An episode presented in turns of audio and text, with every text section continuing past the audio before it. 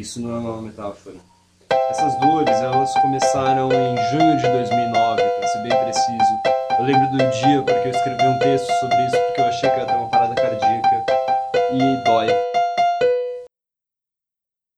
Bom, e aí no começo desse ano, em janeiro, fevereiro de 2015, depois de seis anos com dor, eu resolvi que era uma boa hora para procurar um médico para ver o que era isso, né? Depois de ir em pronto atendimento várias vezes e me falarem que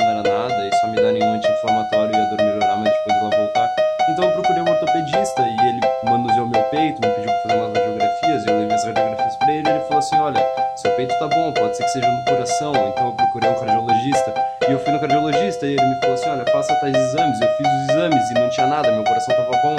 Então ele falou: Vá no pneumologista. Eu fui no pneumologista e fiz outros exames e o pneumologista falou: Não, seus pulmões estão ótimos, eu acho que você tem que ir no ortopedista. Então eu fui em outro ortopedista e ele me falou: Bom, talvez seja muscular, faça 10 sessões de fisioterapia. Então eu fiz 10 sessões de fisioterapia